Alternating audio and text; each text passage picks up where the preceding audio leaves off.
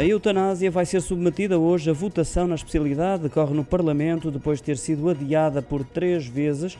A primeira por causa de um pedido potestativo, ou seja, obrigatório do Chega. Depois foi a vez do PS pedir também um adiamento e na semana passada a votação sobre a morte medicamente assistida foi novamente adiada após novo pedido do Chega aprovado em comissão. Caso haja luz verde, o diploma segue para votação final global em plenário, muito provavelmente já na sexta-feira, e obtendo aprovação caberá depois ao Presidente da República, Marcelo Rebelo de Sousa, promulgar ou vetar o decreto do Parlamento ou ainda enviá-lo para o Tribunal Constitucional para verificar se está em conformidade com a lei.